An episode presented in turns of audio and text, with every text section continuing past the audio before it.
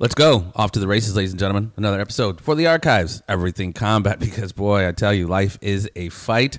Rolling shotgun as always. UFC Hall of Famer, trainer of champions, eater of worlds. Patrick J. Miletich. Patrick, how are you doing today, brother? I'm doing better since I can be around you. Well, isn't that how it works? I'm kind of infectious like that, man. I like putting a smile on people's faces. Today, man, we're very fortunate of course, the last event of the year coming up October 15th and 16th, right here, live and direct from the River Center, right here in downtown Davenport, Iowa. Or if you can't catch us here in the old Quad Cities, you can catch us at cageaggression.tv. We are worldwide, ladies and gentlemen. That bad boy's on pay per view.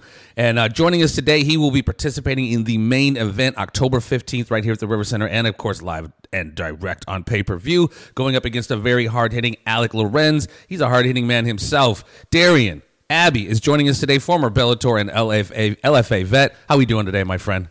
Pretty good, man. Just I had sparring this morning, so a little sore, but we're good. So, what weight are we working with here? We're light heavyweight, I think. Yes, sir. I'm dropping down. Okay.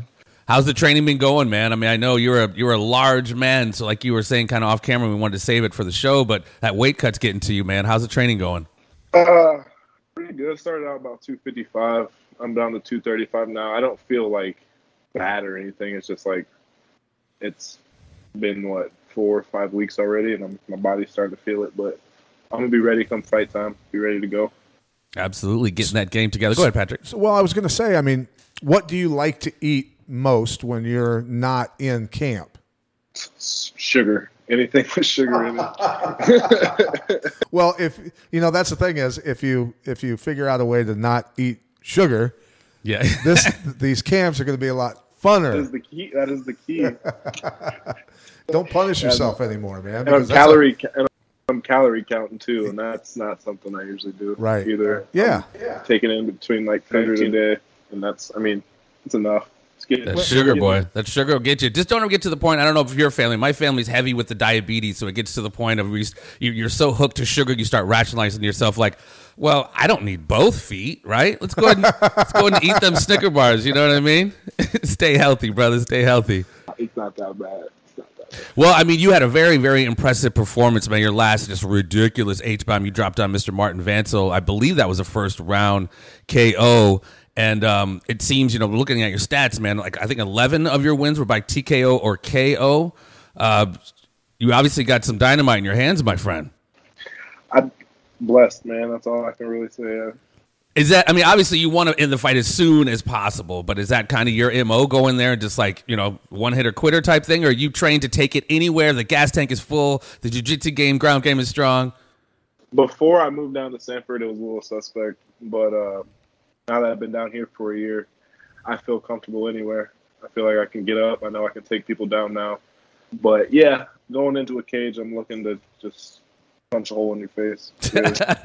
well, you and your opponent have something very much so in common, man. I had a chance, I believe, yeah, Alec Lorenzo when we fought when we saw him last time. I mean, serious, serious dynamite in his, his hands as well. I believe 15 or 16 of his uh, finishes were all first round KOs or TKOs. Last one was against uh, the first comer to the cage aggression cage, Pierre Walters, former Kansas City Chief. Does that? I mean, again, are you just kind of prepared to take it anywhere? It's just another day in the office, or I mean, I don't want to say you're scared of the man, but does that does that shake you at all to see that kind of record, that many first round finishes by KO or TKO?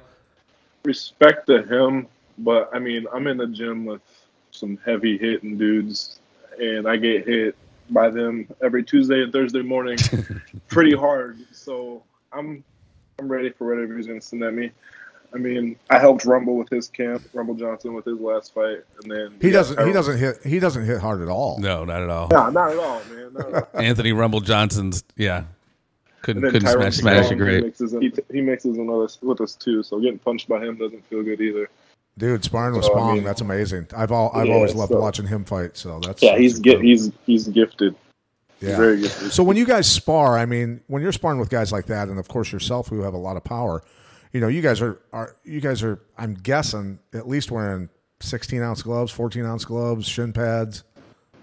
Yeah, with all that on Tuesdays, and then Thursdays we mix it up with like the little the puppier like eight ounce gloves. Okay. More we we mix MMA in with that, but Tuesdays like today was just straight kickboxing, right. and then two Thursdays we do uh, we mix in MMA and uh, light on the punches. We're more trying to get like grappling involved.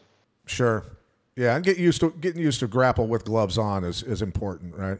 It is. It is. I mean, for a while, we were doing it with boxing gloves, and that's just man, that's it's different. Well, see, that's that's the way we always. I mean, not to interject anything, but that's the way we always did it because I just want I wanted guys to get to their fights healthy, uh, without cuts, without eye injuries, you know that sort of stuff. So I just always had them wear. And if you can get a takedown, if you can get a takedown on somebody with 16 ounce gloves, you're hitting the you're hitting the technique correctly, right? Hundred percent. And then, um, sorry, I just got sidetracked. Uh, depends on who you're going with too. If you got a a bad training partner, you kind of just that, that plays a, that plays a part in it too with going with the smaller gloves.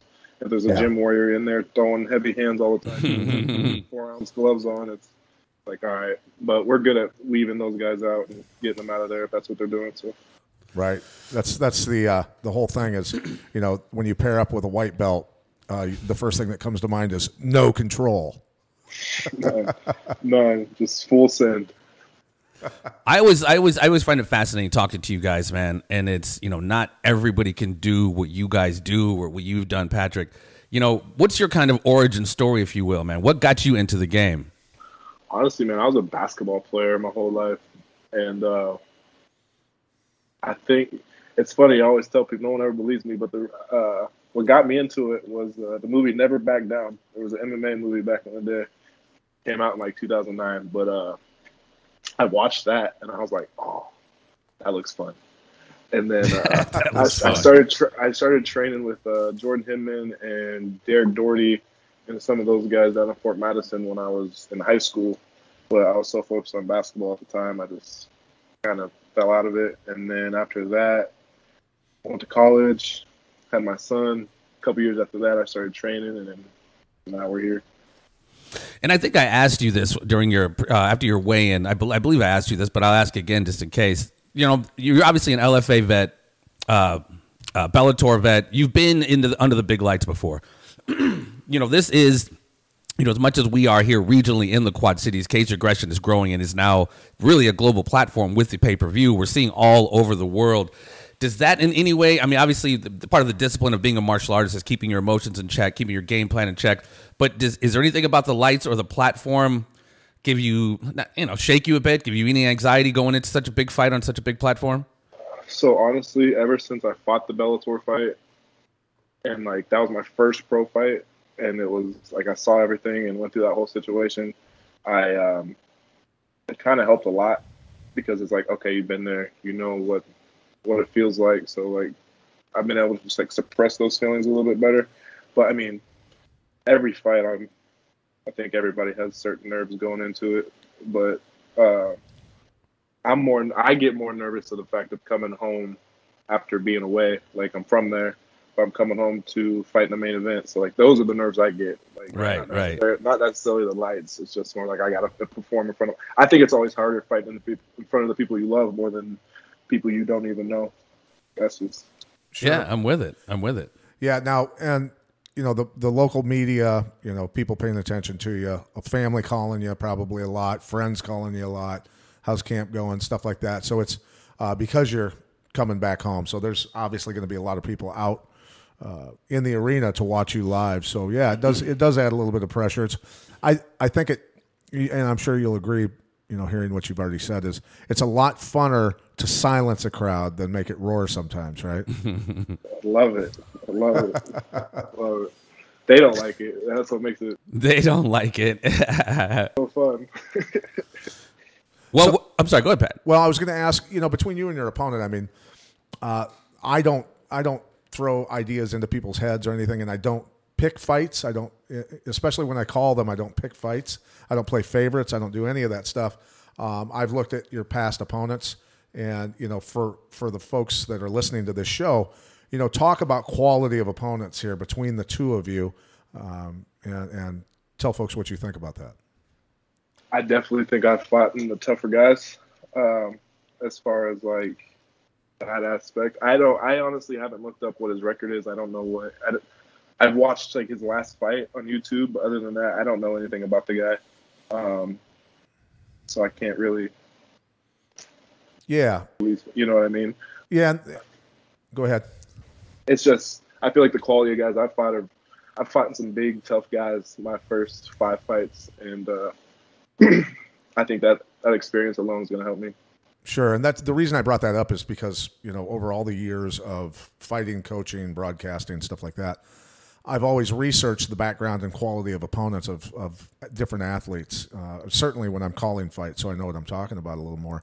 And generally, I don't know what the exact percentage is. I wish there was a, a, a data set out there, but from my experience, is the person with the tougher opponents in their background no matter what their records are going into a fight, given you know that they're fairly equally matched, uh, the guy with tougher tougher opponents or the gal with tougher opponents generally ends up winning the fight because they're sharper. They had to be. The game had to be tighter. Yeah, that makes sense. Been, and you've been through it, and I'm I.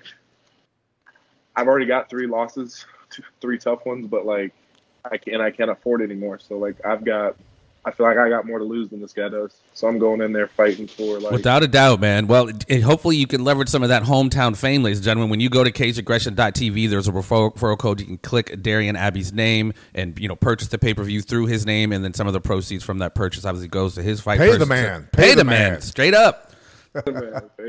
Absolutely. Well, Darian, man, I really want to thank you for your time, dude. I know you got a lot on your plate coming up. The, the window and the time is ticking away as we are approaching, what, about three weeks now until fight time? Getting close. October 15th, ladies and gentlemen, Darian Abbey is going to be faking, facing Alec Lorenz in what is going to, I could, I'm not a prediction caller or whatever, but that bad boy ain't going to the judges, man. I don't see that one happening with a submission. Definitely not. Definitely not.